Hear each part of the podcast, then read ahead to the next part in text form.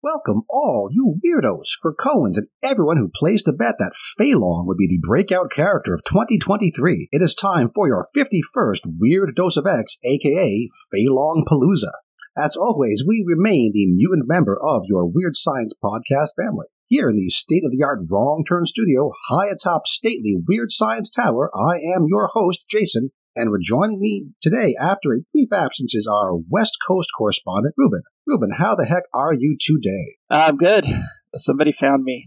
You sent the hounds after me and they drove me back. Well, you, we got to do it. I mean, I can only do this by myself so long before, you know, people just start to riot. There's peasants with pitchforks and torches and, you know, we have a whole lot of books to talk about today. So to hear me talk about six books all by myself, that Yeah. that'll be way too much. Well, you need somebody here to have the offensive and absurd commentary. You're kind of straight laced, my friend. Which which one of us is that? We'll have to we'll have to argue about that later. But uh, yes, we do have a literal plethora of books to discuss today. That, that's right, six. Uh, and I've put these in what I think is in more or less increasing order of interest. So the first few we'll cover pretty quickly, and then we'll you know, finish strong with the good stuff. Uh, not to give away uh, our ratings or anything up front, but uh, these books are well. First, we're going to talk about Invincible Iron Man number seven and Red Goblin number five, which maybe not bad, but not not central. And then we're going to talk about Bishop War College number five, uh, X Men Before the Fall, Mutant First Strike number one, X Men number twenty three, and finally Immortal X Men number twelve. It's a whole lot to cover, so we'd better get started before Fei Long sends a Stark Sentinel after our asses. Straight laced, I'll tell you, straight. Okay, uh, first up is the Invincible Iron Man number seven, Fight the Future. It's also the name of a 1998 X Files movie, but I think that's a coincidence. It's written by Gerry Duggan, art by Juan Frigeri, colors by Bryan Valenza, letters by Joe Caramagna. So, uh, yeah, I guess uh, guess we'll throw this to you, Ruben. Surprise, surprise, for an Iron Minute. What what do listeners need to know about this issue of Invincible Iron Man? yeah, not a lot. Essentially, here we've got Fei Long still kind of one upping Tony Stark in the strategic planning arena. So Rhodey and Tony are going to break into Stark Unlimited to sabotage one of the manufacturing facilities for the Stark Sentinels. And they break in um, with a little trick with Rhodey getting in the Iron Man suit and kind of doing the break in the front entrance uh, kind of move. And then Tony, he's in some secret stealth armor that he developed, who knows when, and he breaks in kind of more quietly. So Iron Man, it, you know, Rhodey Iron Man kind of goes in, shoots the place up, gets chased by a bunch of Sentinels, you know, pulls them out of the facility, and then Tony sneaks in, plants some bombs. And I guess the big surprise here is that at some point, uh, Rhodey decides he needs to, he thinks he's kind of cleared out the Stark Sentinels and he needs to step out of his suit and get back into his. Yeah, that was a big Machine suit. mistake. I don't think that was all that motivated. I mean, you're in some armor. Why get into other armor and then spend just a moment in no armor at all and get yourself Just beat up by a sentinel captured. and get captured? Yes. Yeah. Yes, I mean, I- I have I have seen repeatedly, you know, kind of comments about the Iron Man suit being less of a weapon than the War Machine suit, right?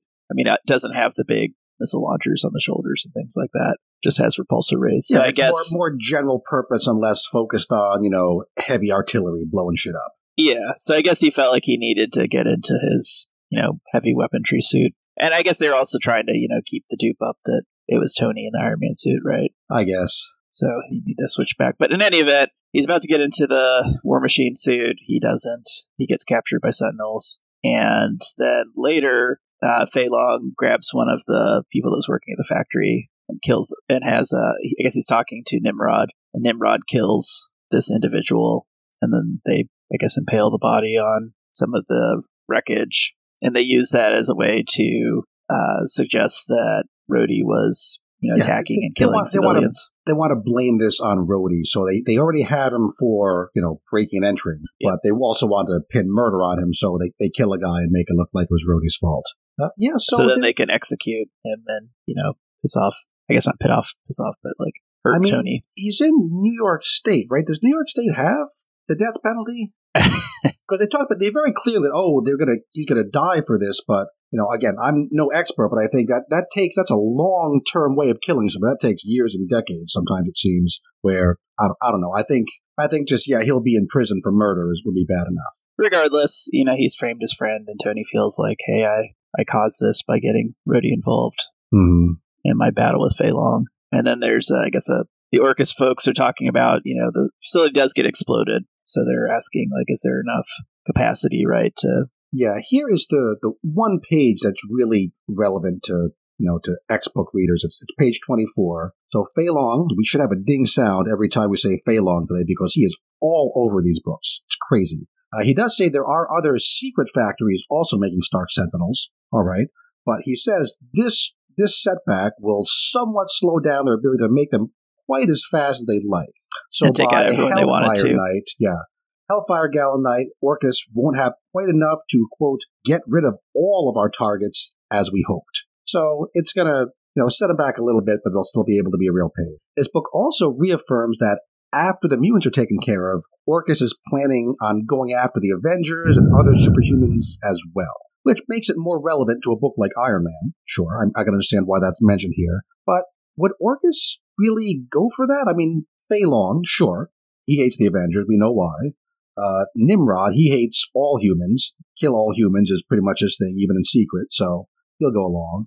I mean, Dr. Stasis, Dr. Devo, Dr. Gregor, all these others, are they really going to go along with the killing superhumans? I, I, I'm curious to see some, you know, internal meeting where there's some dissension in those ranks. I think that could be fun. And I mean, you see these three together, and we've seen um, MODOK with them as well. They seem to be like the really, you know, hardcore villain side of the Yeah, I mean, there- I mean, organization. three of them are robots, and one of them is made himself a, a post-human of some kind because he hates the Avengers so much. So they are the ones who, who hate people more than the others. I think Orchis is interesting. There's definitely some backstabbing within backstabbing, right? You've got Nimrod and um, Omega Sentinel, right, as the the true mechanical faction within Orchis that would betray everybody, even these people they're working with. I think Fei Long's kind of the, the biggest dope, right? Because he seems to be the most pro humanity, right? And it seems like he thinks that everybody else is with him. Yeah, he has some very personal reasons for hating the people he hates, and we'll see if that plays out well for him. Yeah. So, uh, yeah, that's about what people need to know about Iron Man, I think. So, would you want to give this score? Yeah, just a seven. It's not as an Iron Man fan, it's interesting enough, and as an X Men fan, it's kind of fun to see some crossover and stories moving. But you know, it's not revolutionary. It's not the most clever. Yeah, I, I do like that Tony does mostly seem to be acting like Tony Stark, which in some recent Iron Man books, he was, you know, kind of a, a dope and a, a sad sack. Where I mean, he's he's upset at the whole, you know, Rhodey thing, but in a more uh, in character way. Yeah, I mean, totally understandable, right? Like you ask your buddy to help you out, and you get him thrown in jail. I'd be kind of upset about myself too, right? And it was Indeed. fun to see She Hulk, right? Is like, hey, she's the on call, on retainer attorney, right, to try to help him with some of this. Makes sense. So it all worked. I enjoyed the story. It was Yeah, good. it's it's nice to nice to see a connected universe going on. I always enjoy that. And and speaking of a connected universe, our Ding Sound Fei Long shows up in a weird, weird place this week. I don't even know about until I think I saw it mentioned in a comment on the internet somewhere. Uh, so I'm going to talk for just one quick minute about Red Goblin number five, written by Alex Paknadel, art by John Jan or Jan Baz- Bazaldua, colors by David Curiel, letters by Joe Caramagna. Now, Ruben, are you a big collector of this Red Goblin series? No. The only thing I know about Red Goblin is he has a pretty cool looking Marvel Snap card. Okay. so that's about it. this is the main character of this book is little Normie Osborn, son of Harry, grandson of Norman. And I don't know how exactly, but he has his own symbiote called Rascal. Uh, the details of the book don't much matter for our purposes, and I haven't really been following them. Uh, other than noting that when Carnage, Normie, and Miles start a rumble in Manhattan outside Stark Unlimited Tower, there's a tie-in. The owner of Stark Unlimited, that's our man Fei Long, thing sound, dispatches a Stark Sentinel to settle everyone's tea kettle. And what this shows me again is that Marvel is really trying to integrate Fei and these new Iron Man Sentinels into the larger universe, and that's that's kind of neat. And this book isn't even written by Gerry Duggan, so somebody is paying attention up there. And uh, you know, it's nice to see that the mutants aren't off, well, on their own island exactly in a literary sense these days. They're just trying to make it matter to the other books, which is fun. So yeah, I'm not going to give this a rating because I have very little idea what's going on. But I did want to mention it in case there's people out there who want to collect every little tie-in to this Krakoa stuff. Red Goblin number five, it's out there, and it, it looks pretty good. Yeah, uh, my comment on that would be it's it's very cool to have sort of the stuff that's happening in these X Men books matter without having mutants in it. That's a really neat thing. That's true. Yeah, no mutants in this book, just uh, mutant villains and how their mutant villainy is, you know, spilling over into other other books. Okay, the next book I'm going to talk about is Bishop War College, number five of five, the final issue, written by J. Holtham, pencils by Sean Damian Hill, inks by Victor Nava, colors by Espen Grundetjern, letters by Travis Lanham, design by Tom Muller, with Jay Bowen. So no Alberto Foche on art this time. Uh, he had been doing the 616 art because this is, you know, Between Two Worlds kind of a book. Uh, this time it's all Hill and Nava. And they were also the sole artists credited on issue number one. So I guess it was just those middle issues where they brought in a second artist. Now there's another deliberate mirroring of issue number one of the series with its opening page. Uh, the first page of issue one is a close up of an angry bishop face as he yells, Again! He's you know, ordering his new recruits to practice their fighting some more. Now, the first page of issue five is another close up of a slightly different angry bishop face, with the caption being, Not again, as he suffers through tempo doing some time bending stuff. I, mean, I appreciate that kind of thing. It makes me feel clever when I notice it, which, you know, I like feeling clever. The so, art is bizarre to me. There's a lot of saliva in his mouth. And again, it, that does match up with issue number one, too. We could do a side by side, and he's. He's, I guess he's a he's a salivary kind of guy. I don't know. okay. Maybe that's his his uh, new character secondary trait. mutation has to do with his salivary oh, glands. Yeah, that sounds like a, a really bad meal. okay, so let's just remember that Bishop, as we start this issue, is on Earth 63, world where mutant powers are linked to the genes that connect with race and where consequently all mutants are black. Uh, not that there's different people being mutants. Now, we still have Professor X and all the ones we know and love, except here they have dark skin. We don't know any of their history or how it made their lives different or their experiences as mutants different, but they're drawn pretty cool. That, that's all we get from that. Now, in this issue, it's revealed that the woman posing as this world's Heather Tucker is actually the Earth 616 Heather Tucker, also known as the mutant Tempo. In one line of dialogue, Tempo tells Bishop that the real Earth 63 Heather, which is what I want to know about last issue, she says Heather is, quote, at home asleep in her bed, safe and sound, happy. Now, I need a little more than this. Are they, how long has this game of alternate Heathers been going on? Are, are they in cahoots together?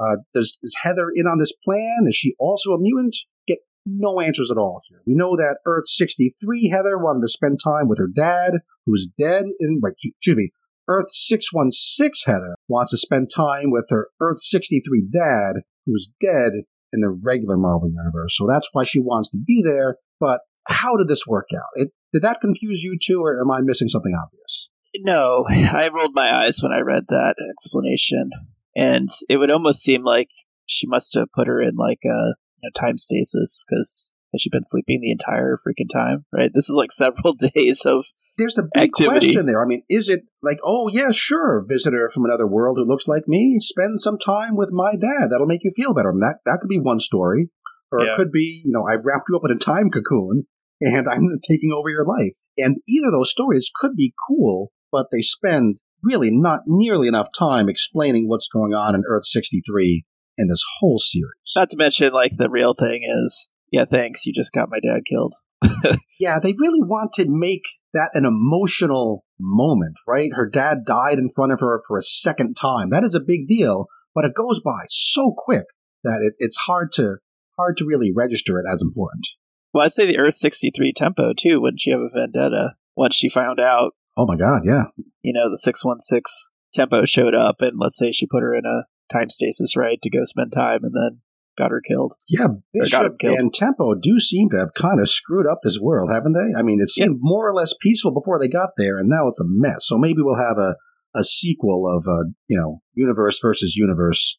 I mean, get a better writer, but this could set up an interesting thing in my mind. This could be a, you know, big conflict. Although it feels like all sorts of interesting you know, ideas here that could be spun out into cool books, but we just don't don't get it in this series. Well, so Tempo has some light swill she produces out of nowhere, and she uses that to send herself and Bishop back to the 616 with no problem whatsoever. Uh, they rejoin the battle beneath Krakoa, already in progress, between those War College kiddos fighting the Orchis Fenris tag team. And long story short, there's like a pretty dull fight scene that ends with Magik and Dani Moonstar teleporting in to save the day. Orchis and Fenris are arrested, and everybody claps. Hooray! Uh, we're told, and this is another crazy thing, another just one panel line of dialogue. The Orchis invaders will be dumped in Central Park, quote, where the proper authorities can find them which seems like a fairly cavalier way to deal with, you know, a literal invasion. I, I think maybe they might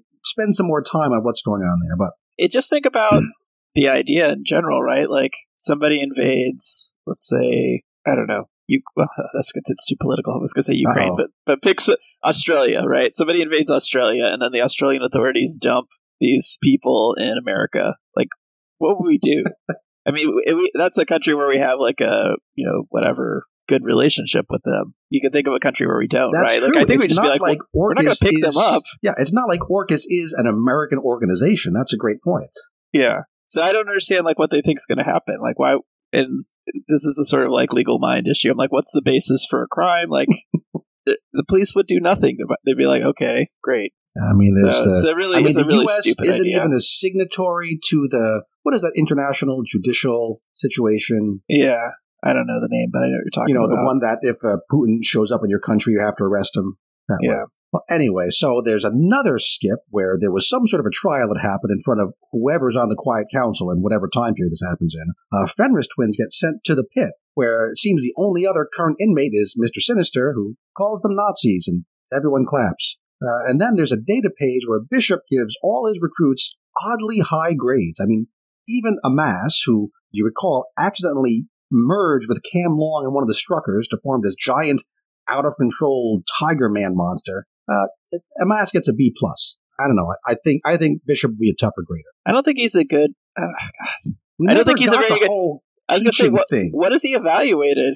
He was freaking in a Yeah, you know another universe the We entire time. one lesson with them on the beach, and then they got sent to another universe. Yeah, he got such another universe, and he comes back, and they're I guess the conflict's resolved. So he's like, oh yeah, these are great. I have no idea what the basis is for him evaluating the people, and he does a write up, right? Like that's the data page. Yeah, it's supposed to feel like this emotional moment, like he's grown and learned as a person because he spent time in the other universe, but it, it, it doesn't work. It's it's not motivated. It just makes me think of you know, in in my capacity, I review people, and sometimes people are like, hey, rate me, and I've worked with them for like five seconds, right? I'm like, I can't write an actual review for you. Bishop ain't got no problem. He just he's got these like strong opinions, and he barely barely interacts And with these kids have now graduated from the war college, and there's going to be a whole new batch. yeah, I don't know. yeah. So I again, to me, I thought the it was only, terrible. The only semi-interesting page is one featuring guess guess who's in this book. Want, you want, want to say Ruben? Who who's showing up in this book?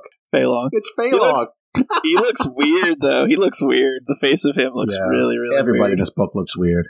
Uh, now, no Sentinels, no Stark Unlimited mentioned here. He's just hanging out on the Bloom, which is Orchis's satellite, which we'll see again later. Uh, and and he and evil robot Moira are chatting about how this latest operation, you know, didn't go so good. But he claims that no, it was a success. We're going to see this again, where a failed operation must is actually a success because he says they learned about the pit, namely that Sabretooth et al. aren't there anymore. Now, it seems to me that didn't Sabretooth over in Sabretooth and the Exiles have this whole big interaction with all these Orchis characters and Yes. Orchis bases? Yes, they should be quite aware that they're not in the pit. They And really should. even if this is the first time they learn that, like, how did they actually learn that? Right? The Fenris twins break in. There's one And were they line being, about like, how the machine, the, the drilling machine, before it got stopped, sent back like one image. Yeah, There's a, a quick line about that, but again, not very much. I don't think that would be enough to really convince you, right? That they're not down there. I wouldn't even be convinced that they're that they found the pit, right? I'd be like, oh, they just burrowed into this they found other empty hole. cavern and there was nothing there. Great. This is no. This is the pit where we keep Sinister. That's not the pit where we keep everybody else. Plus, if they burrowed into the area where Sinister is, then what? Sinister just decided to stay there. Uh, I don't want to come out. Hard, It's yeah. hard to say. Hard to It's say. bizarre. Now, yeah. So, quick word about the art in this issue. that word is bad. It, it's it's real bad. now, maybe blame this on there being only two weeks between issues four and five, but the faces, the bodies are just misshapen and awkward. It doesn't look like a whole lot of time was put in. I mean, I'm, I'm going a little too far. The first few pages set on Earth 63, you know, including you know Saliva Bishop, to me those are fine. It's just everything back in the 616 that's just nasty looking, which is a shame because I've had a lot of really good things to say about the Hill and Nava art team on prior issues. This one just looks, you know, dashed off. So yeah, this was a disappointing series. The concept of a world with only black X-Men seems like there's a, a lot of meat there, uh, with real complex issues that could have been explored. But instead, they just devoted a lot of page space, space to one lame fight under Krakoa with a bunch of characters I don't care about. In the end, it just didn't matter. So I'm giving this issue a three out of ten. Yeah, that's probably the right score. I would just give it a big fuck you five. I, I wanted to care about this story, but I was annoyed. If you want to see like a multiversal thing, go watch Across the Spider Verse. That's pretty fun and good. I hear that's a really good half of a movie. Yes, the word on the street. Yes, yeah. Some people are really offended by that. I I don't care at all. I mean, but, it did make like a zillion dollars, so clearly there is going to be another sequel. You're going to get the end. You're just yes. not going to get the end in this this uh, hour and a half or whatever it is. Yes, John Wayne and his his philosophy of how movies have to be written is is fair and valid, but I still enjoyed it immensely. I did not enjoy this, about this, this Bishop the, uh, story. We can do a quick commercial here. Been a, a, a lot of chatter about the movie in the Slack, and hey, folks out there, if you just join up in the Slack, you can hang out with us too and, and tell Ruben that he's wrong about movies as well. Who doesn't want to yes. do that? Yes. Okay, you have more to add about Bishop before I move on? I, I just get angry about it, but I, I think we've not... I think we've said all that needs to be said. Yeah, let's just talk about books that are interesting. well, we, we, will eventually, but first, uh, this book is X Men: colon Before the Fall M dash oh, Mutants First Strike, uh, written by Steve Orlando, art by Valentina Pinti, uh, colors by Frank William, letters by Travis Lanham, designed by Tom Muller, and Jay Bowen. I always make that distinction. Some books say with, some books say and, some books leave Jay Bowen out entirely, and I'm oddly fascinated by that. Uh, so the art team here is new to me. This is Valentina Pinti's first book for Marvel. I see she's done some indie work, some Buffy the Vampire Slayer. Uh, the colorist, Frank William, has mostly done Star Wars books for Marvel, although he did do colors for that AXE Star Fox one shot that we did. So we have seen him once before. I I don't know if he's joined his fellow colorists in blocking the Weird Science Twitter account yet. Uh, he may, he's pretty busy, may not have gotten around to it. We'll have to ask Jim about it. So this is the second of four promised before the fall one shots. Uh, the last two, Heralds of Apocalypse by Al Ewing and Sinister Four by Kieron Gill, will be coming out on June 28th and July 5th, respectively. I'm hoping those last two blow my socks off because this one really didn't. I'll be surprised if if they're not at least engaging and interesting. I swear, like I've got this theory that you follow the writers and you'll probably be happy for the most part. And this book just convinces me that that theory is at least eighty five percent accurate. Because if you look who was writing these like before the fall one shots, like Steve Orlando's got to be the weakest of the link. Yeah, and they do seem to be tying into the books that the writers had already been writing. Like the the first one we read was all about tying into Legion of X and Way of X those things and kind of tying that up. And this is really a lot of stuff that Steve Orlando has been writing. It's it's things from Marauders, it's things from uh, the 2099 book he was written is kind of tied in. Things from his X Men Unlimited comic are tying in.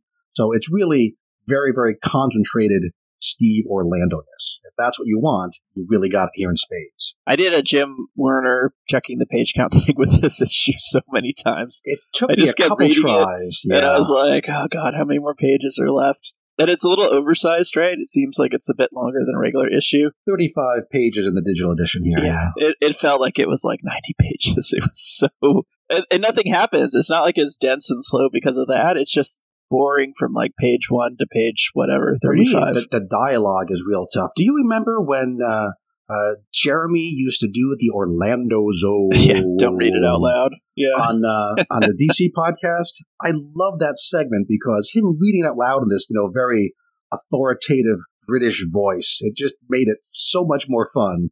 So, Jeremy, if you're out there, if you want to take over all the Steve Orlando books for us in the X line, please, we're begging you. Uh, so yeah, we're not going to go through this book page by page because it really doesn't matter. You know how Orchis is trying to ruin Krakoa's reputation by making it look like mutants are doing all sorts of bad stuff?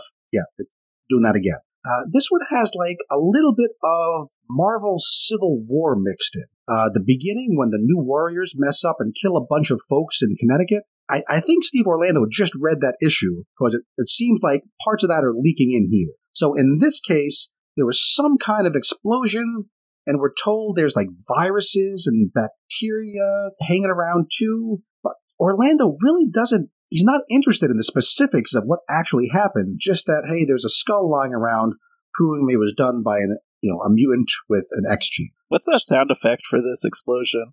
Oh, It's like that was a, Krakazachum. yeah. So Krakoom is like the usual big explosion. Yeah. Crack Krakazachum, which I think that I think that's the best page in the book. I think that that explosion looks pretty cool, actually. little flying bicycle in, in the uh, the foreground to give it a little 3D effect. Yeah. So after the explosion, how long after? Who the hell knows? Uh, a Krakoan team show up to help out. They're wearing these red X uniforms that it looks like uh, one of the flags of Northern Ireland. Uh, there's something called the uh, St. Patrick's Saltire, if I pronounced that correctly. Like if you think of the the flag of uh, United Kingdom, right? It's got the blue Yeah. and the white and the red, and it's like it's like three flags overlapped, and the red part from that flag is the Northern Ireland flag, and that's what these uniforms look like to me. Which I don't think they're supposed to be Irish. I think it's supposed to uh, make us think of the Red Cross symbol, Yeah. right? But it's a X because they're mutants. Get it? And also, you can't use the Red Cross symbol in a book like this. It's actually a violation of the Geneva Convention. Yeah. So I've, I've I seen think they, looks they, cool. they complain to uh, like uh, uh, if you're like a video game and you use the red Red Cross symbol to mean you know a health pack, you, you get a letter from the Geneva Convention people. Interesting. I did laugh because the um everyone's got these like I guess new uniforms, and then you see Angel in the back, and he's got something I've seen him in before. Nobody gave him a jacket, I guess. Well, it's He's hard to make a jacket for a guy who's got wings. What yeah, gonna do? he's like I could just I could just put on something I had back when I was an X Factor.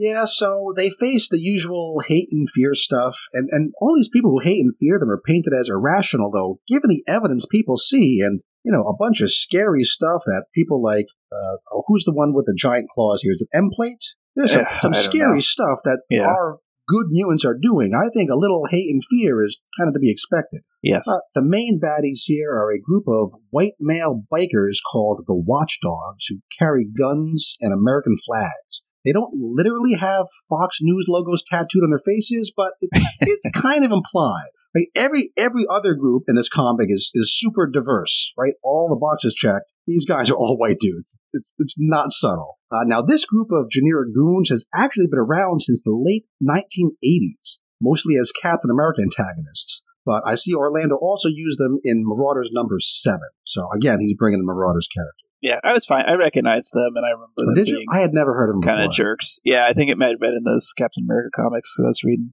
that around that era. But yeah, so it was it was fine as a villain, um, and I think we have different sensitivities to this kind of uh, um, I don't know race baiting, but I, they're they're consistent with what I remember them being like before. So did not I didn't read into it. I, I think the fact that again, a couple places they literally use cable news as, oh, this is where the bad information is being disseminated. Yeah, I, yeah. I thought it was a little bit on the nose. So, uh, yeah, at, at the end, you know, the mutants help people and they kind of prove that they're not the bad guys and whatever. Uh, so uh, there's a couple of moderately, I thought, notable elements. So, moderately notable element number one. The Orchis guy responsible for this operation is Judas Traveler, mentioned briefly in a previous episode. I think when we saw him on an org chart. Uh, he's in charge of the c- culture slash narrative division of Orchis. He's a mutant, and we don't know how or why he ended up hooking up with Orchis in the first place, which could be an interesting story. Maybe it was mentioned in uh, uh, Marauders or X Men Unlimited Infinity comic, because I know Steve Landers wrote those too, and he's in those books. So maybe it was explained better there. Listeners, if, if you have a, an answer to that, please do write in. Uh, I am curious again is this being coordinated with the other Orchis higher ups doing their own missions? Because they kind of seem to be at cross purposes. And of all the books not to feature Fei Long, I would have thought we'd, we'd see him in this one, but he's not. Uh, moderately notable element number two. Uh, according to Judas Traveler, He calls the mission a complete success because it gives the bad coverage on, we can't actually call it Fox News. It's, it's not a, a horrible idea to say that the true success is, you know, PR, media. I think we needed more than a one page montage to sell it. You with me there at least? Yeah. I didn't really I didn't really buy the townsfolk's reactions and how quickly they flip flop, right? And I didn't understand why the mayor was out there trying to go on the radio or TV and talk about the X Men. Like, it's like, yes, thank you for cleaning up this mess, but you still kind of had our town exploded.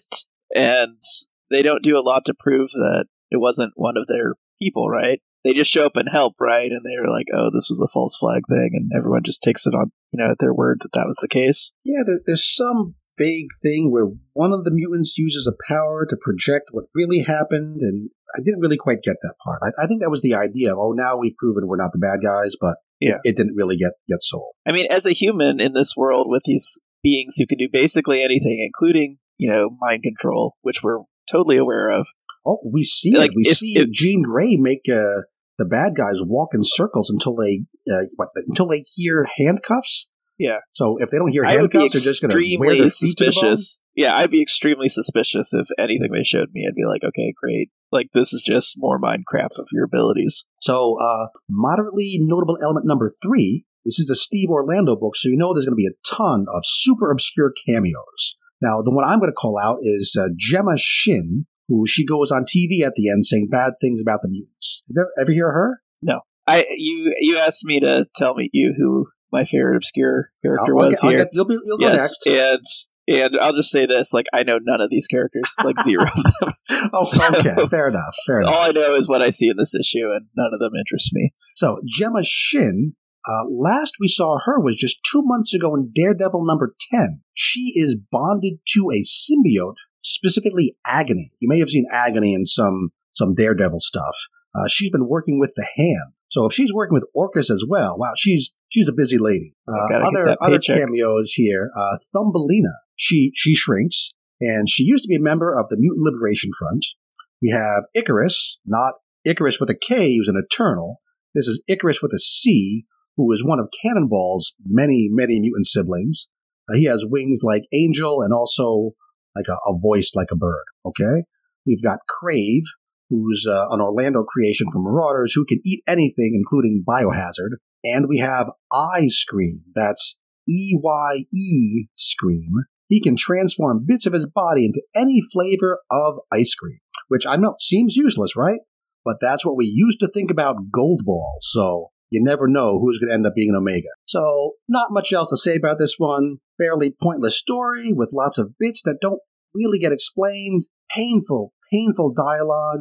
And uh, the art, the art I'd say is kind of on the lower end of okay. The opening explosion looks cool after that. To me, most pages, pages look kind of flat. The faces look kind of eh. Now, there's a lot of different page layouts, which is nice, but I don't really see a lot of rhyme or reason why they are laid out they were, other than just, hey, mix it up. But the art is just not the major problem with this book.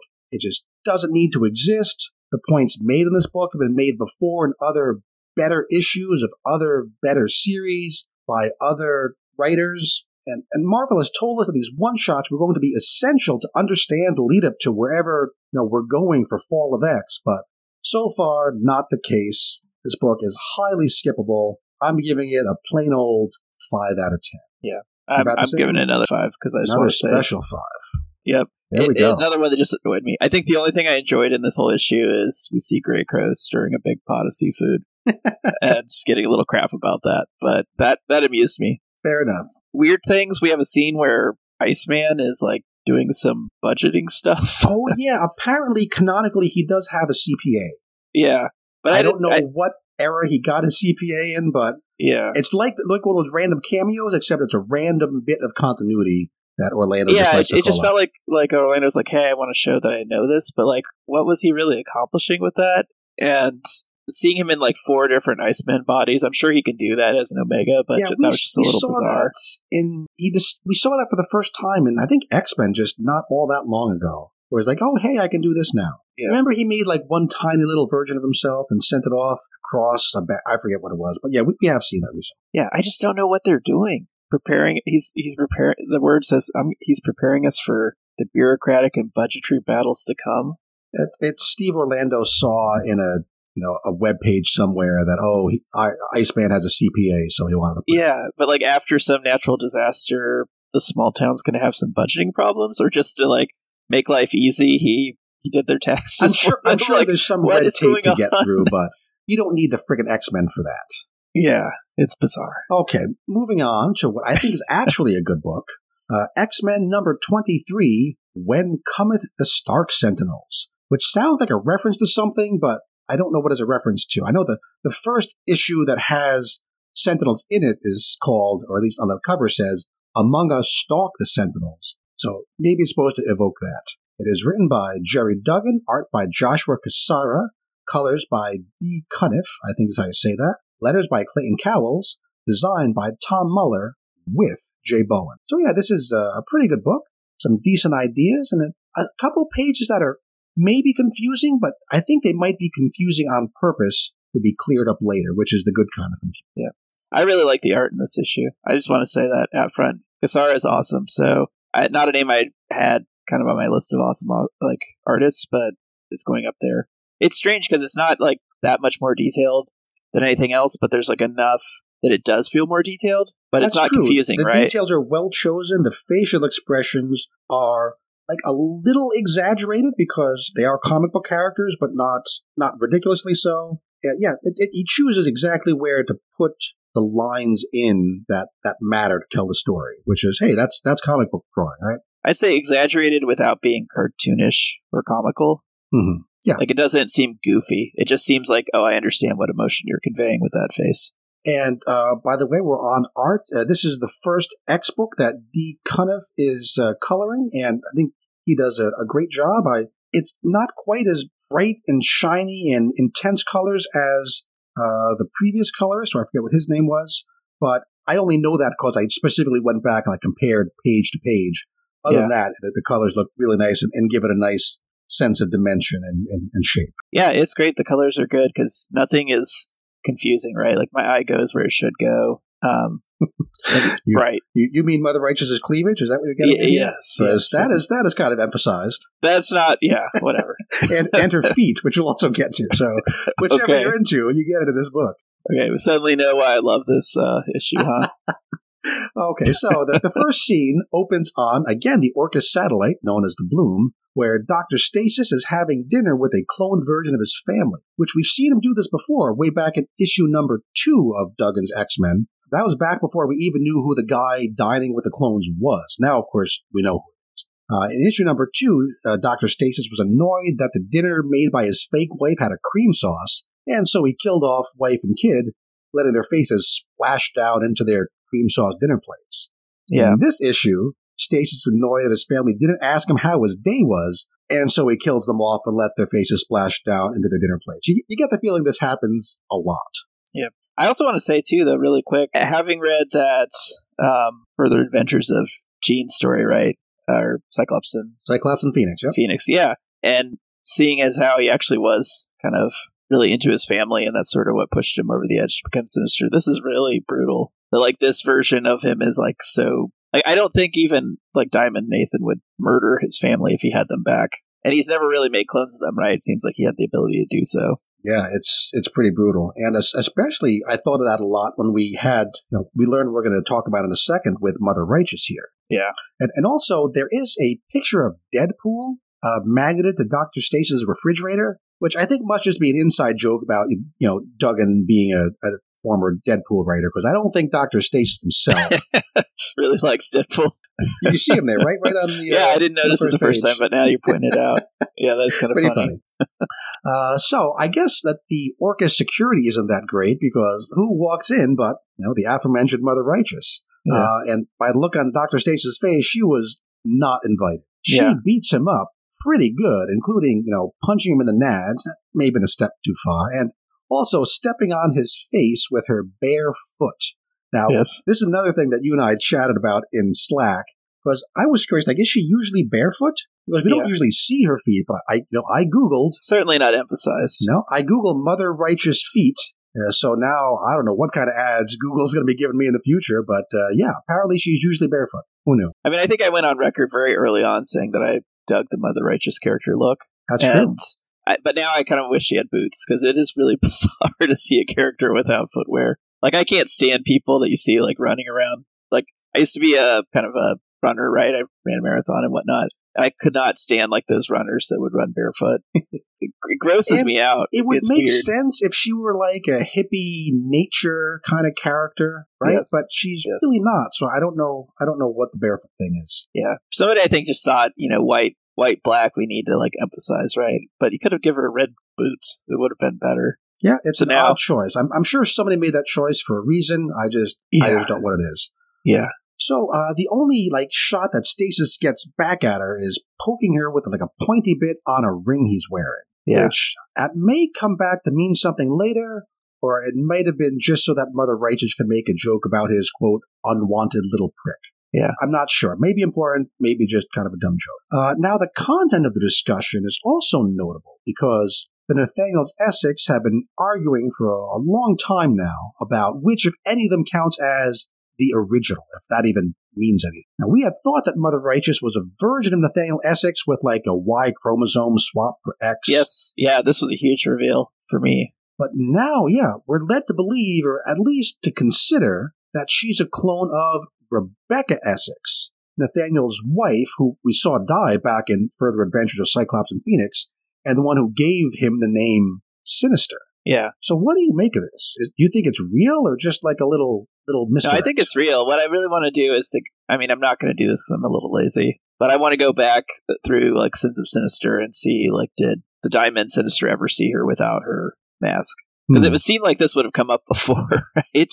Like, you would have. Hey, been I like, holy crap, recognize you're. Yeah. yeah, I recognize you. You're my my deceased wife or a clone of her. So I'm like, is this the first time that she interacted? Because other characters I could get right. Like I'm sure um, some of the people from uh, gosh, what the heck's that character's name? Like Banshee Legion. wouldn't know her. Legion, Banshee, yeah, all them. Like they wouldn't be like, oh yeah, you're clearly the ex-wife of Nathaniel Right. Who would know that? or deceased wife, I guess. I mean, even ex-wife. even Cyclops and Jean, they bet her once a zillion years ago. Yeah, yeah, I'm okay with that. It's not like they have a regular relationship, but you would think that all the Nathaniel Essex clones would be like, holy crap, right? Yeah, I, I think if I ran across a clone of my wife, it would it would stand out to me. Yes.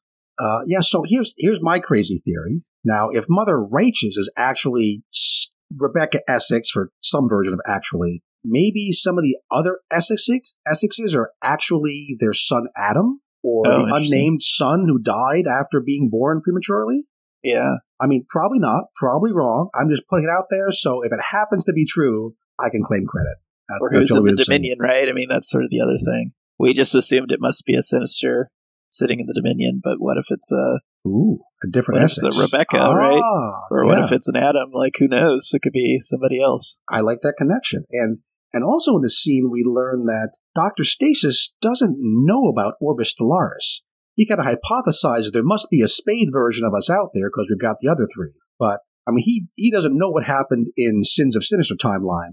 So I guess that, that makes sense. He wouldn't know that. Yeah, Oh, and I think also- it's it's cool. It helps to like frame who knows what at this point in time, and she's the one that knows everything, right? Like, and this is a whole Yeah, thing about her like rebooting it. library back from the future that fills her in on everybody's secrets. She's definitely in the driver's seat, right? Like, she's got the information and she's utilizing it. She is, and she very much does not want Dr. Stasis making any more clones of his wife and son. So he's not going to do that anymore. Okay, uh, the next scene is the longest sequence of the book, uh, where the X-Men kind of fight a Stark Sentinel. Uh, there's this building on fire in the Bronx. Some firemen get trapped in a burning building, and they're rescued by a Stark Sentinel, which is, you know, Orchis looking to get some more good PR after saving the world on Judgment Day, right? Now, are Fei Long and the Stark Sentinels publicly known to be working with Orchis, do you think? Or is that still kind of hush hush? That's a good question. I don't see I mean, any we- Orchis logos on the Stark Sentinel itself.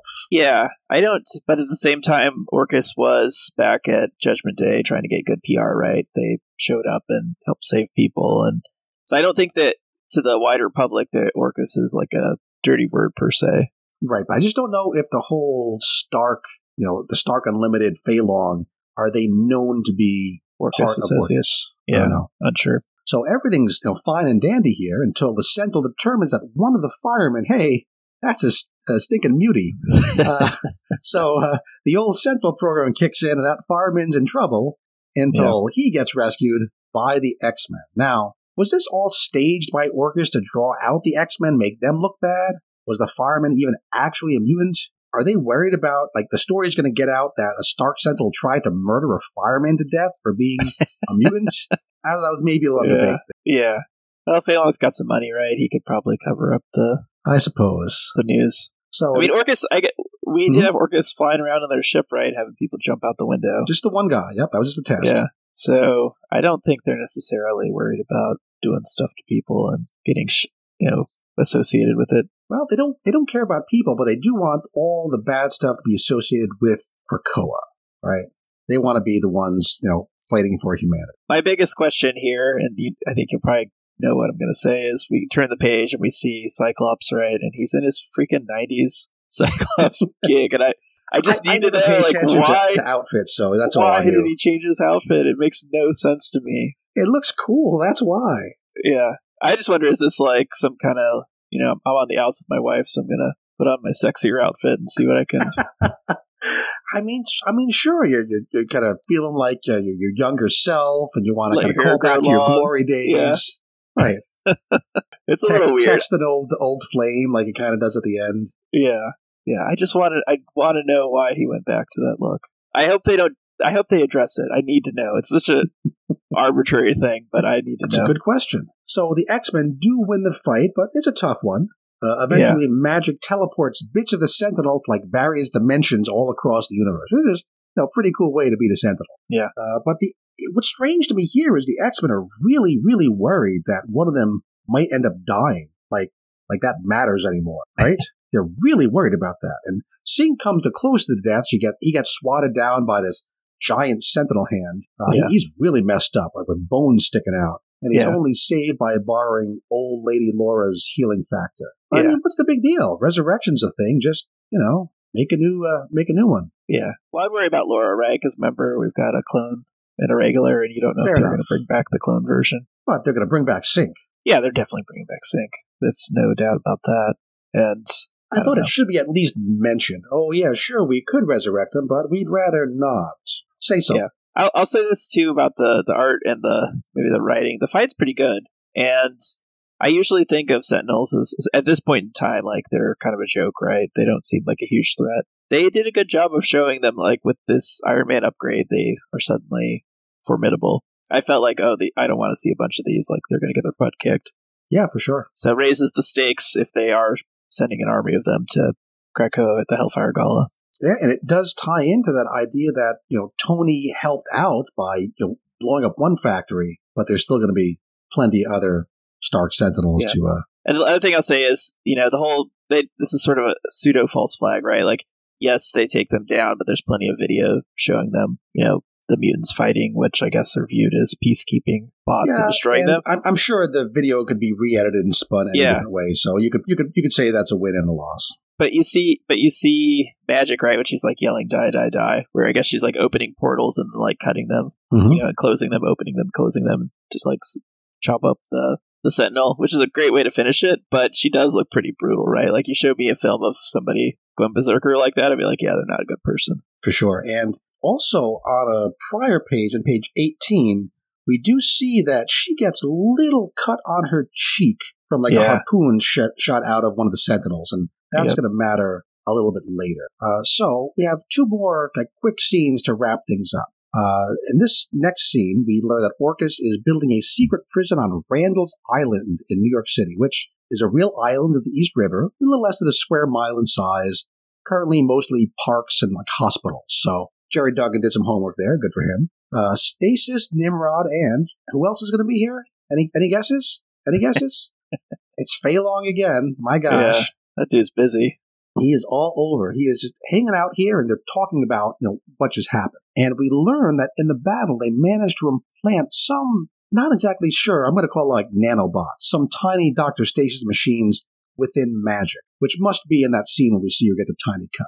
Uh, Yeah. They wanted to get those nanobots or whatever into Jean Grey, but Stasis says, unfortunately, she has yet to feel my sting. Uh, which reminds me of a couple things. Like, number one, Mr. Sinister corrupting the genomes of Quiet Council members and other mutants, right? That's a thing that Nathaniel Essex's do. Number two, it reminded me of Mr. Sinister and Hellions using tiny mosquito-like drones to collect genes of mutants of Arakko. And also, it reminded me of Dr. Stasis just a couple pages ago, sticking Mother Righteous in the hand with a little piece of metal. Do you think he just compromised Mother Righteous the same way they compromised Magik, or is that just a, a red herring, a little weird coincidence? I don't think that that um, Doctor Stasis has as much going on versus Mother Righteous as they do against Now Magik.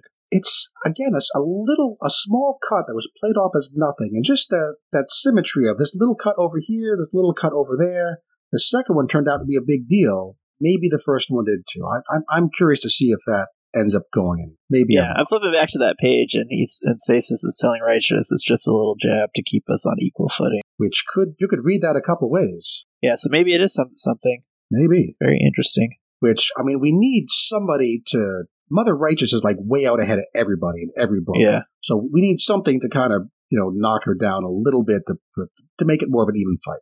Yeah. Okay. One last scene. This is a beautiful sunset on a beautiful Krakoan beach. It. I mean, I would I would love to hang out there. At least I would without the look. There's some some giant nasty crabs. I don't know if, if that's just a, a they're way closer to the camera or, or if they're just giant crabs.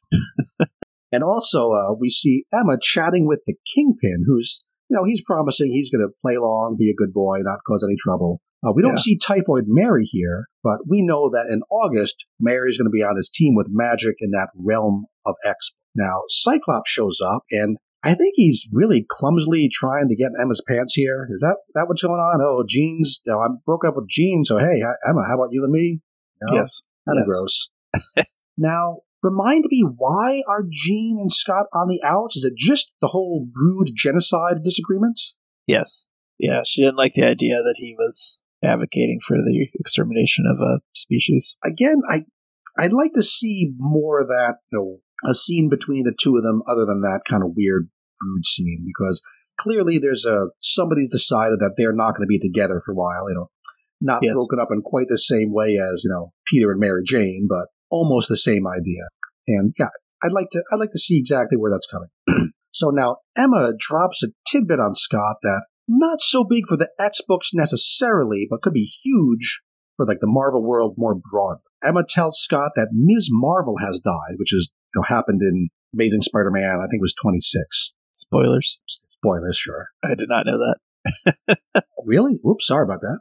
Yeah, that's fine. I'm, I don't care about been that. away. Yeah, we. It's Yeah. been you know big news all over uh, you know Marvel stuff. For actually, it, was, it was spoiled by uh, by Marvel way ahead of the actual issue because they reveal it's going to be a whole you know funeral for a friend, you know memorial situation. Uh, I mean, you read this issue, so you know that Ms. Marvel is dead. Uh, Now, Scott and Kamala were on the Champions team together, so he has a relationship with her, you know, going back. Okay. Yeah, I was That's ask why you. Emma like, why do they know each other? He was like because the champions were like the the kid heroes, your your Teen Titans equivalent, right? Uh-huh. and Scott was like their their grown up mentor for a while. Interesting. Uh, so then the conversation takes an odd turn. I'm going to give you the dialogue. Emma says, "I'm going to assume that this changes your calculus," as if Scott knows calculus. But that this changes your calculus on our previous conversation. And Scott says, "Yes, of course." Emma, she has a secret identity and a family who dot dot dot. Emma says, Don't worry, it's nothing I can't solve as Krakoa's premier janitor. So, my theory, and this is another one I've kicked around in the Slack or in the Patreon, you know, kick things around in Slack. Uh, I think, and I know a lot of other people have the same theory, so I'm, I'm no genius here. It looks like to me that Kamala Khan will be resurrected. We know she's coming back. I Yeah. think she's going to get resurrected on Krakoa. She's not a mutant, as, as far as we know, but you know, Krakoa might have her DNA on file. Why not? Yeah. And resurrecting like a young minority hero like Kamala would fit right in with that whole Phoenix Foundation initiative, right? Yeah. Thanks to Matt Razor in Slack for reminding me the name of that dang thing I could not pull out of my brain. Phoenix Foundation. Kamala is an inhuman, and inhuman powers don't manifest without exposure to Terrigen Mist. So Oh, if she's she's back without it. resurrected, I don't think she'd have inhuman powers anymore. Yeah. So either they need to find some Inhumans with some Terrigen Mist to, you know, make her a hero again. But you know, Marvel doesn't really want to deal with Inhumans these days, right? They've been deprecated, they've been pushed off to the side. Yeah. And in the movies, or at least the TV shows, the MCU stuff, they've been hinting that Kamala Khan, Ms. Marvel, is a mutant. Oh, so really? maybe when they resurrect her, either they discover, hey, she has an X gene too, or maybe Krakoan science sticks a little X gene in there. Who's Yeah. to say that doesn't happen? So yeah, I think Mm. I think this could be their way of bringing Ms. Marvel back and kind of making her a mutant, mutant. and not an Inhuman because we don't like them anymore. That's fascinating. That's cool. I have That's all a- sorts of crazy theories this a, week. yeah, these are yeah. I just had to prod you, and then you come up with your craziest theories. I love it. That's great. I, I want to see that. I hope that actually plays out. Yeah, again, maybe the probably won't be big. I mean, it'll happen in X books at some point, probably, if it really is going to happen. But more about you know the rest of the Marvel world. So yeah, that's the end of this book, and I really liked it. Uh, I still don't like the narration style. Maybe the fight scene maybe went on a page or two too long, but overall, a, a really good book with a lot of things to argue about and you know dream about. I give it an eight. I I I was wowed. It's been a while since I felt like Duggan's done anything that felt like he was dropping truth bombs or anything interesting, and this this one had a lot of those. And Yeah. I didn't even think of this Miss Marvel theory, which is like another cool thing that he kind of seeded in here. So, and I don't think I even thought about the prick that that hard. Now I want to know like what's going on between Doctor Stasis and um, Mother Righteous. So there's a lot of like nuggets here that gets me excited, and it feels like there's depth to this issue. Yeah, beyond it, just it a story. feels here like the, there's some some forward momentum, which a lot of the books don't have, especially right now as we you know kind of wait for Fall of X. And it feels like this book matters, which Yeah. the X Men flagship title has not felt like that for a while. So it's nice Yeah. to come back. And yeah, I, I also even here in my notes I gave it an eight out of ten. So we're in agreement there. All right, so we still have one last book to talk about today.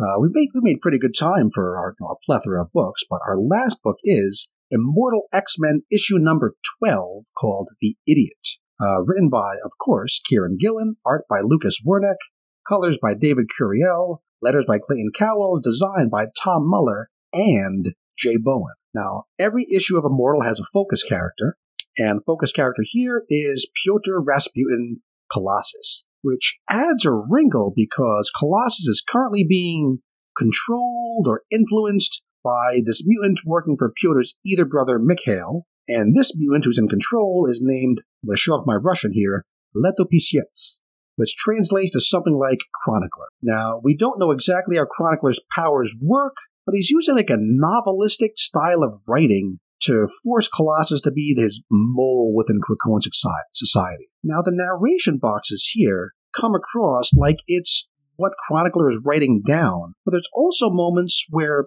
Colossus is resisting the influence, and we see that in the narration boxes. So it's like a like a battle, like a mental battleground between the two of them, which is kind of fun. Did you like the narration this time? I thought it was okay. Yeah. I, I still like that it I don't totally something. understand the power. Yeah, it definitely means something. I still I still don't really understand what the Chronicler's power set is. Yeah, nobody does. I don't think even uh, Kieron Gillen does, frankly, but uh, it's kind of neat. Yeah, Now we I wish I, I wish somebody would. uh, It's kind of too late at this point, but I wish somebody had said like he can do this, he can't do that, because it seems almost like unstoppable. Yeah. Even or if even if we didn't weren't told as the readers, I'm not sure that the various writers who are dealing with him are entirely on the same page. Right? It's a, it's a Ben. There's a Ben Percy thing, right? In X Yeah, that's originally his. X Force. Yep, yep.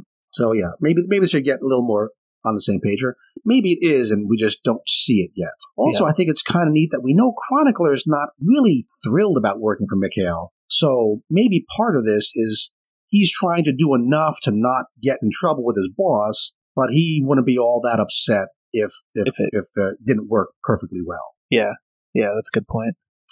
So this is a very talky issue with like there's a quick fight and a sudden murder thrown in. Again, spoiler, like to keep us on our toes, but it's engaging throughout. And, and Lucas Werneck does a really good job of making each page feel tense and exciting, even when it's just uncomfortable conversation number 17. So I, it, it does a good job in what could be a really boring looking issue, but isn't. So at the end of the previous issue, we saw two important things happen. We saw Mother Righteous giving Shaw a list of motions she wants him to bring up uh, with the council. And we saw Storm giving Colossus her proxy vote to use when she's away on Arakko. And he gets Nightcrawler's proxy vote as well, since Nightcrawler had given his to Storm. Now remember, the recently resurrected members of the council, right now Xavier, Hope, Exodus, and Emma, they don't get to vote.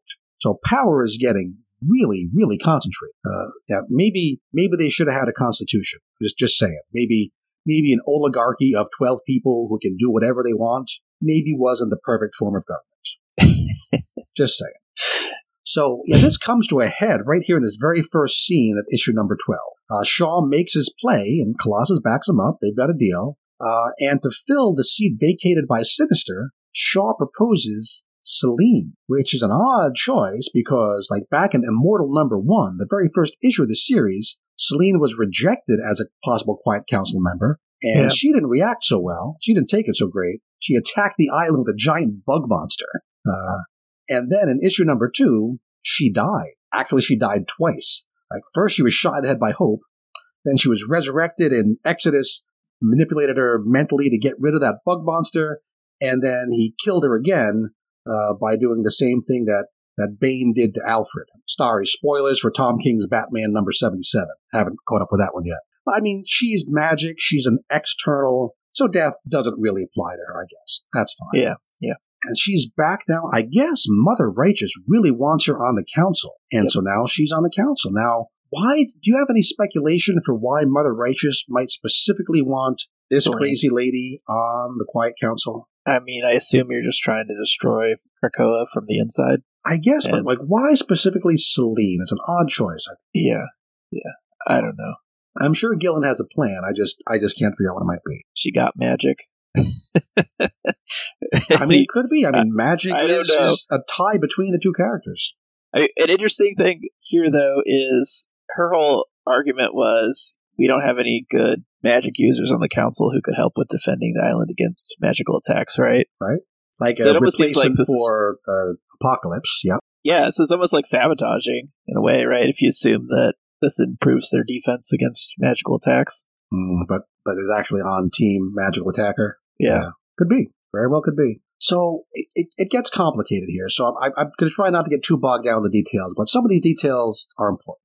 So Destiny now accuses Shaw of working for Orcus, and she really seems to believe, like she's predicting that he'll be found to be a tool of Orcus. But Rasputin the Fourth is called in to give Shaw the old, you know, psychic probe, and Rasputin says he, she doesn't poke around to learn all his bad stuff. She is just a, a strict yes no on is he connected with Orcus. Yeah. And she says no, no connection. Yeah. Now, why do you think Destiny's prediction didn't come true? Later, she blames that oh, the sins of sinister timeline getting undone is kind of confusing her powers. But do you think it's anything else? Do you think that she intentionally was wrong? Oh, I definitely don't think that. I think Destiny Okay. is, is very honestly confused here, but I don't know if there's something was going the- on to do that. Yeah. I, I, I speculated that it really was just a Sins Minister thing being all spun out. I'm not sure the, the point of this little plot thing because nothing else in this issue really hinges on this having been checked out or Destiny being wrong. So I, I'm, again, I'm, I'm sure that Kieron Gillen put this in for a reason. I just don't see what it is yet. I mean, it drives the conversation between Mystique and her, right? I guess, but is that necessary for what happens later? I don't know. Maybe. Anyway, so uh, Colossus helped Shaw get Sleet of the council, and now we see what he gets in return. So what he gets is that now Nightcrawler's vote, which up to now was only for Colossus to have when Storm was away, now he gets it permanently, at least until you know Nightcrawler see this film. So if if, Yeah. if if Storm comes back, she doesn't get the Nightcrawler. She gets her own vote back, but not the Nightcrawler. Which again, this whole way of running a country, it doesn't really work for me. Oh, I get I get his vote, I get her vote. It it, it doesn't work. But I mean, yeah. again, that's the whole point of this the series is you know the government of Krakoa falling apart. So Yes. it's not a criticism, just an observation. Yeah. Uh, and then Colossus proposes that the full details of the sinister timeline be made public, not just to Krakoa, but to the whole world. And I guess that's just Mikhail wanting to make Krakoa look bad, kind of like Orcus wants to make look look bad. I guess. Yeah. Yeah. Because this is Mikhail's play, or is it? Or is this Mother Righteous's play? I don't even know where this is coming from. Yeah. Uncertain, and also I don't. e- I don't exactly I think it's Mother Righteous's. Why this would No, shame you so no, no, much? it's coming from a chronicler, so it must be Mikhail. Anyway, so we get some drama before this plays out because the four possibly compromised council members are, are waiting outside at the, at the children's table, and, and Hope can't help but do a little psychic eavesdropping. And when she kind of susses what's up, she tries to rush in and stop things. I guess the council chamber has a door now. I always pictured it being kind of like out in the open, but here, excuse me. I always pictured it as being kind of out in the open, but I, I guess it's it has a door. It's being a door guarded by Rasputin. Yeah. So Rasputin is given a little extra push to you know, fight back even harder. And this is the first time we see how Mother Righteous's like thank you power works. Rasputin had said thank you to Mother Righteous like after being brought back through time, etc.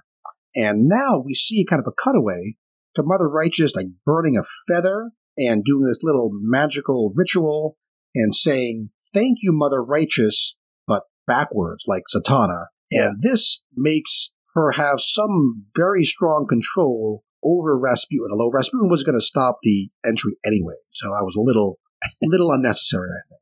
Yeah. But we, they wanted us to see this power before it's used again. So again, I'm, I'm not super comfortable with the whole Thanksgiving power, but at least we're really now seeing how that works. And I thought that looked pretty cool. What did what did you think of that? That while I take a little drink here. The the page where she's using her Just the witchcraft. whole to- idea of how the power works. yeah.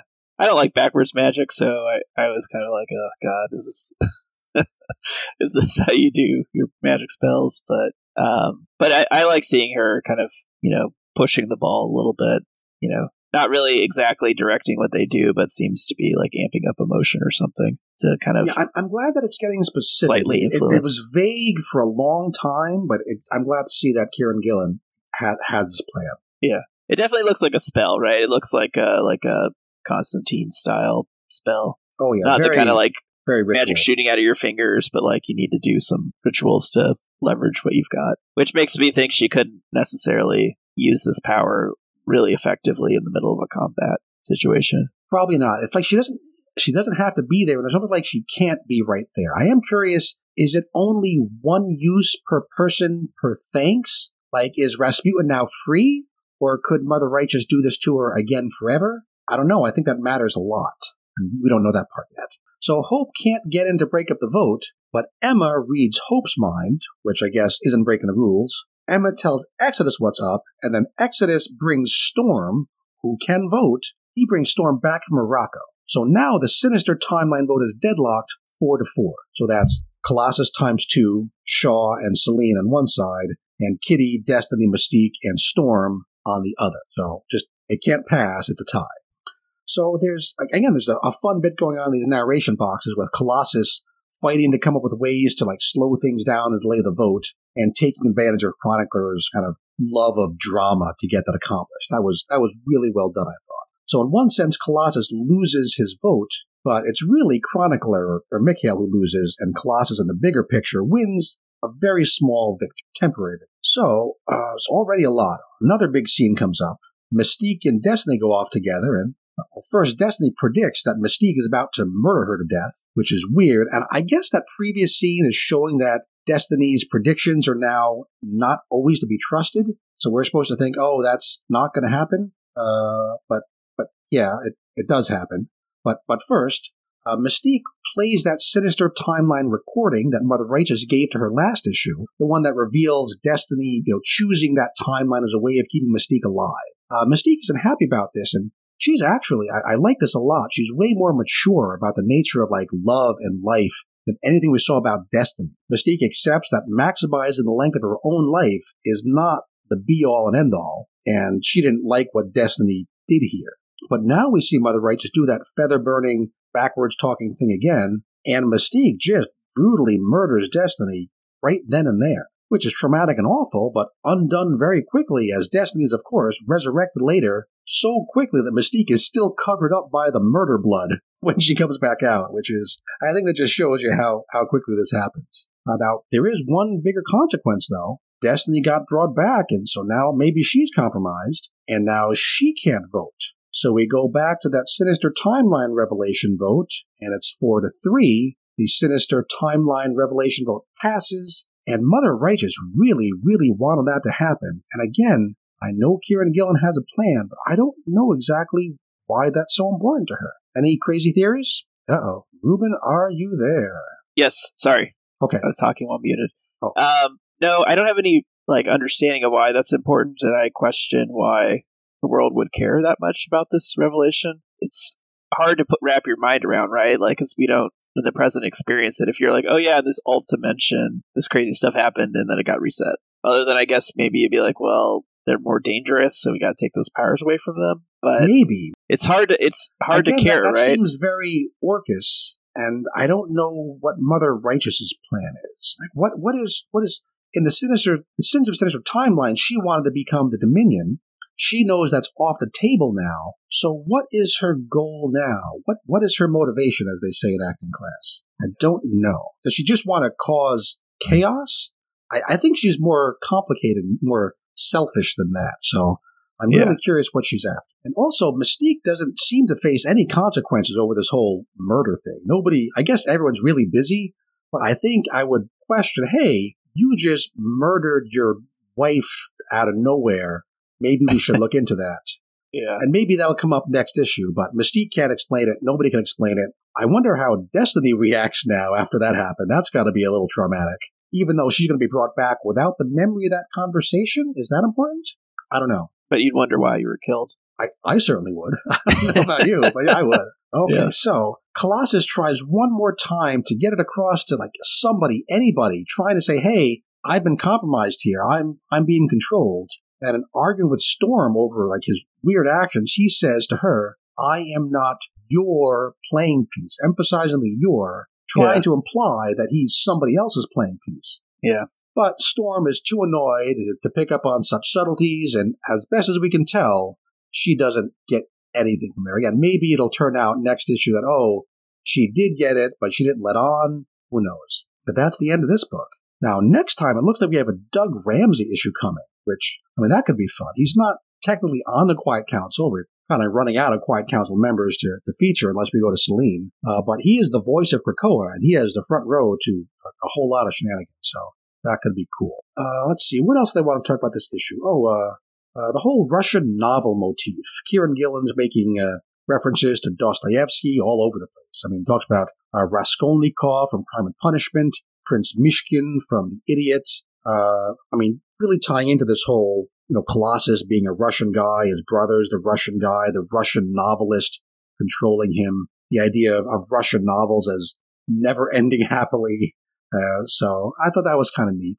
Uh, do you, have you read a lot of Russian novels yourself there, Ruben, in your spare time? Pick up a lot of War and Peace, Crime and Punishment? I yeah, I I have tried to s- and started a few of those novels, Mhm. but um, kind of a happy-go-lucky dope, and I need things to end happy, so uh, they always turn me off. I'm just like, I, I read Crime and Punishment years ago, and it is, I mean, to say that Crime and Punishment is a is a really good book, not breaking any news here. I've, Yeah. I've taken a run at uh, Brothers Karamazov a couple times, and I never got the momentum to get you know really get get into it. So I'll have to try that again soon.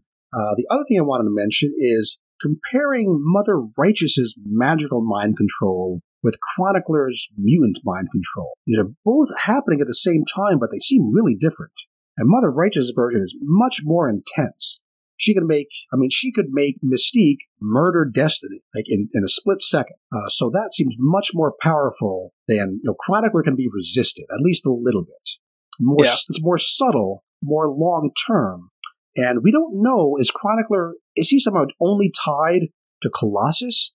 Did they have to get access to his brains somehow we didn't see? I mean, I'm that's really the thing that drives me nuts is I don't understand, yeah, how Chronicler is only working on Colossus. Like, what is it that makes him have that ability? Because otherwise, it seems like he could be really undermining Krakoa pretty quickly with his power. But I think my best knows? theory is that because he's working for Mikhail, who is the brother. So maybe there's some, I have a connection to the brother and the genes, the blood, some, some kind of connection through Mikhail might be how they can get into Colossus. Just a guess. Uh, and then, yeah, Mother Righteous's idea is it, we know it works through the things. It's very intense. And can she keep doing this or is it like a, a one and done? She used it up. I Yeah. want to know about that.